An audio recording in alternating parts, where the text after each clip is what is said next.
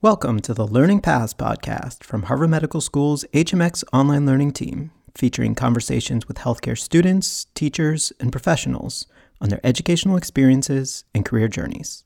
I'm your host, Ben Rubenstein.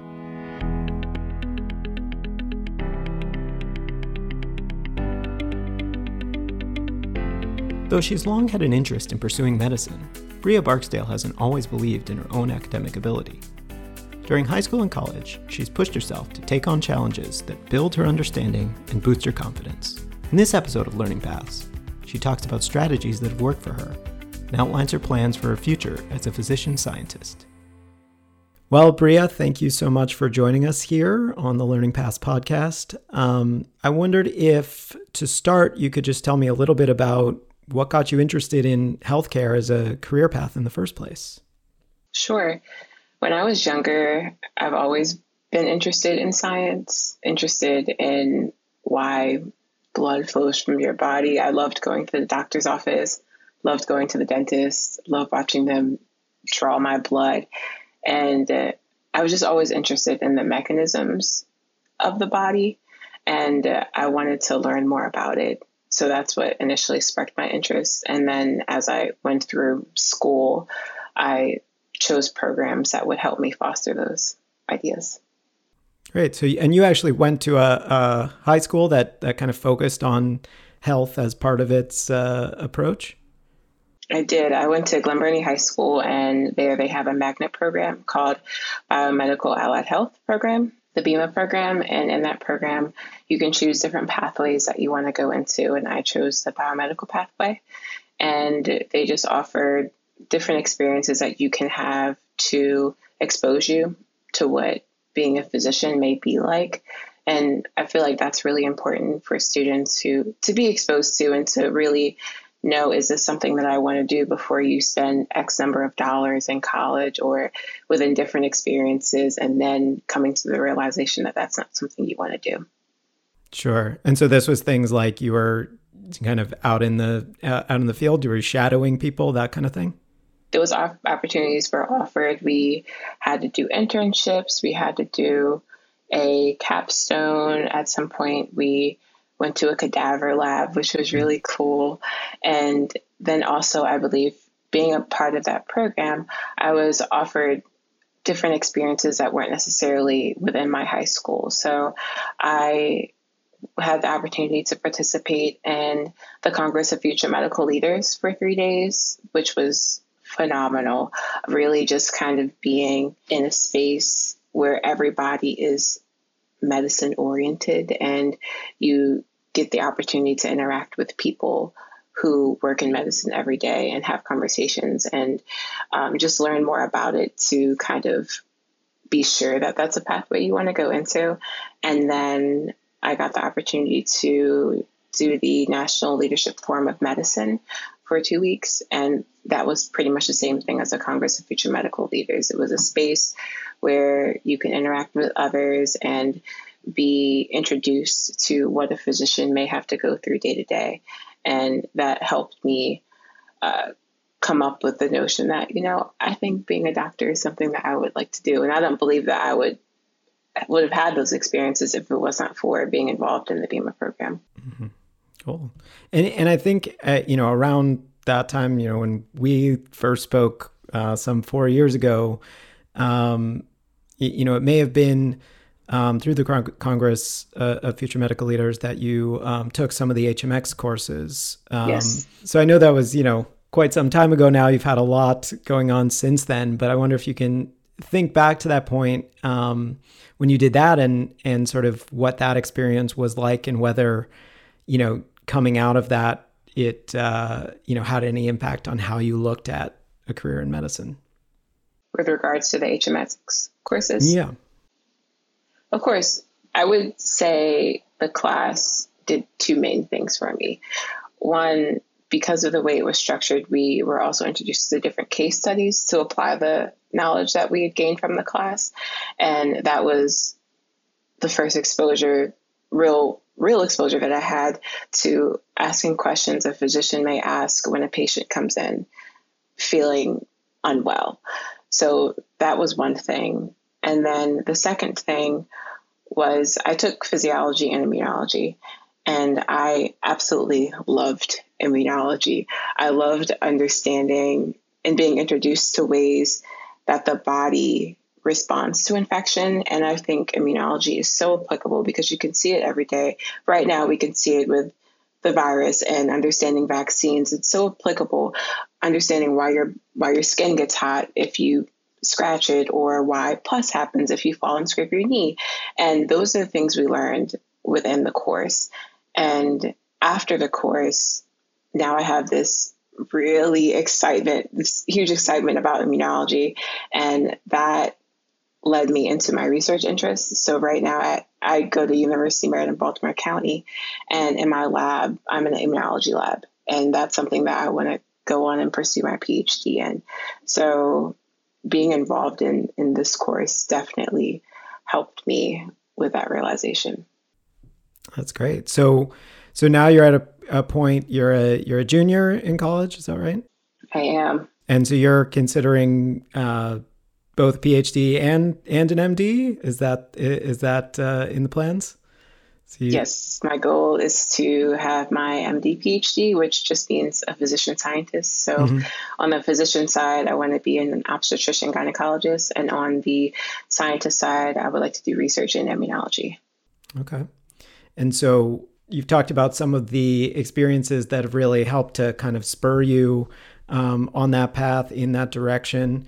I imagine there have been some kind of challenges along the way so far too. Uh, maybe maybe where you know you didn't feel like um, you understood a topic as well as you wanted to, or or just kind of felt a little unsure of things. You know, and how have you kind of dealt with those sort of challenges um, and and figured out ways to to kind of increase your understanding and, and confidence in this path? Absolutely. I would say throughout my entire academic journey, really, I never saw myself as smart. I never saw myself as someone who could achieve really, really high goals. And I knew that I could do science. I knew that I was really good at math and really good at biology, but I never had high expectations for myself. And when I entered into college, I would use the tactics that I used in high school. Like I can just get by. I'm not that smart. And uh, to be frank, my first semester of my freshman year, I got two C's, and uh, they were in two STEM courses. And two C's is passing for UMBC, but it's not passing for Meyerhoff. I'm in the Meyerhoff Scholars Program at UMBC. So I had to have a conversation with the office, and uh, they basically Bree, we, we know that you can do this. You just need to have a system. So I adopted the Guaranteed 4.0 system by Donna O. Johnson. And uh, that next semester, I got straight A's. The following summer, I got A's in all my classes. And till now, I've still been very academically su- successful in my classes, and I still use that study plan. So, by that, throughout my three years in college, I've learned to trust myself and trust what I know within my courses. I know that I've studied, I know that I've put work into understanding this material. So I believe that I can do this. I believe that I can get an A on this exam. I believe that I can answer this question.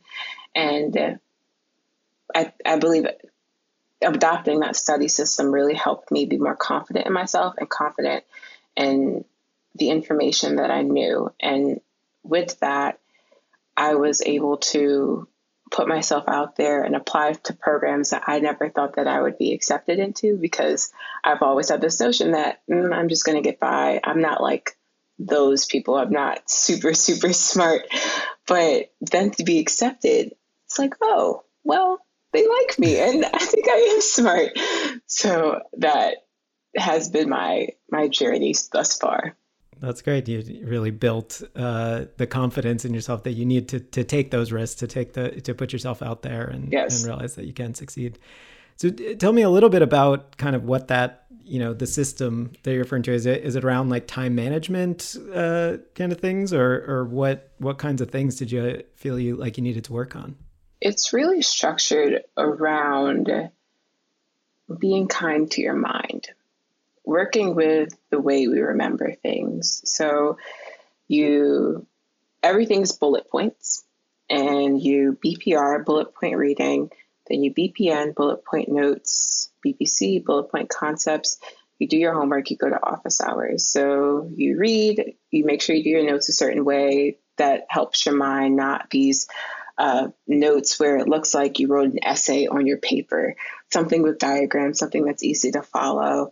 Then directly after your lecture, you redo your notes that you wrote in the lecture. That's um, helping your mind remember exactly, you know, we just did this, I remember this. And then later on, you redo those notes again. And then something that really, really helped me with the system, and if I had this only pick one thing to do, I would do this all the time, is bullet point concepts. And that's when you rewrite the question you write why the answer is correct, so an explanation of why it's correct, but then you also write why every other answer is incorrect. Mm-hmm. And that really helped me because if I'm able to write a good answer about it, a good explanation, then I know I know the concept. If I can't, if I'm kind of stuck and I don't really know why it's wrong, then that's something that I have to revisit. And all of those things are very helpful because sometimes you may get a question that's very similar, but it's flipped. And if you understand why something is right and why something is wrong, then you can, you know, come up with an answer of, oh, okay, I did this before. This is why this pathway works this way, and A is the answer. Um, so that that's a, a, quick gist of what the system is. Mm-hmm.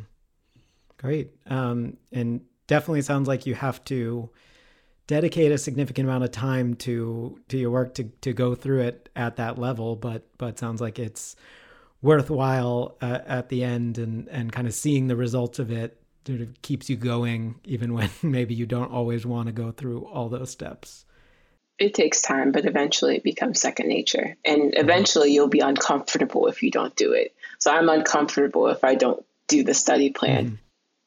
and so it's it's great that you were able to kind of recognized that you needed to to take a different approach you know relatively early in your you know in your college career and and you know get on the path that you wanted to be on.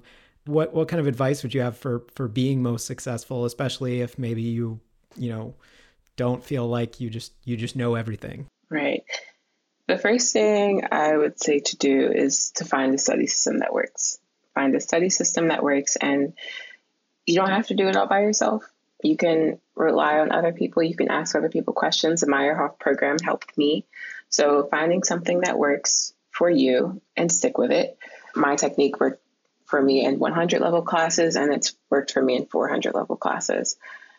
And then the second thing I would say is to network and then also remember that people are just people. So advisors are just people, admissions officers are just people, professors are just people. If you're in a crowd doing a presentation, everybody, they're just people. So don't ever feel nervous about something. Ideally, you're most likely just talking about you and what motivates you. And it's just a conversation. So there's no reason to be feel to, to be nervous. I know sometimes that can defer people from having conversations because they're nervous.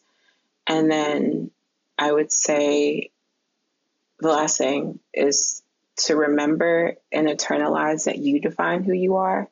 People can guide you and people can give you advice, and they're free to do that, but they can't define you because that's your job. So recognize who you are, what you want to do, and look for advice to how to achieve that goal. But don't let anybody try to change your mind and what they think you should be. Great. Very well said. Um, and so, looking ahead for yourself, um, you know, you've you know, talked about that uh, your goal is uh, to be an MD PhD. Um, you know, do you have some some clear next steps in your head of of what comes, you know, after your current program? And What that's going to look like? Yes, I'm a junior. Next year, senior. I would like to before I enter into a medical scientist training program, which is a program students who want to pursue an MD PhD go into, I would like to do a one to two year postbac, only because I want to do more research. I want to enter into my program with a firm foundation within research and lab techniques. So, going into a postbac after I graduate, and then going into my MD PhD program, be there for about six to seven years, and then you can call me Dr. Barksdale. Yeah, we'll we'll check in in uh, in just a quick six or seven years. You know, um, just quick. Yeah. um, and are there other, uh, I guess, resources you anticipate uh, needing to use? You know, you talk about sort of getting getting a better grounding in research going forward. I mean, are there other kinds of whether it's online learning, whether it's you know just just talking to people? I mean, how do you um, sort of figure out what you don't know and what you need to know for your um, for your future career plans? I plan to enroll in summer internships, so be exposed into different lab settings and learn from different lab teams. Mm-hmm. So this summer, I'll be going to Vanderbilt University, enrolled in their summer medical scientist training program. And there I'll be working in a lab. And in that lab, they'll teach me different techniques and that's what i'm really excited about to be in a different setting and to learn different different ways to do different things so being involved in those kinds of programs uh, early exposure before you get into md phd you go into like a pre md phd program mm-hmm. so things like that and then also continuing to have conversations with older meyerhoffs about their experiences and what they've done to help them Meyerhoff are saying is we stand on the, the shoulders of giants, and there's not a Meyerhoff anywhere that isn't doing what you want to do. So that's a really good resource. So do you feel like you have kind of a uh, like a mentor or a kind of just just a network that you continually kind of go back to? I have mentors for different things. That's also advice you can have different mentors for different things, mm-hmm. but I do have a large network. I do mm-hmm. believe that I have a large network with Meyerhoff, and Meyerhoff has different networks, so it's a very big spider web. Sure. Okay. Yes. Great.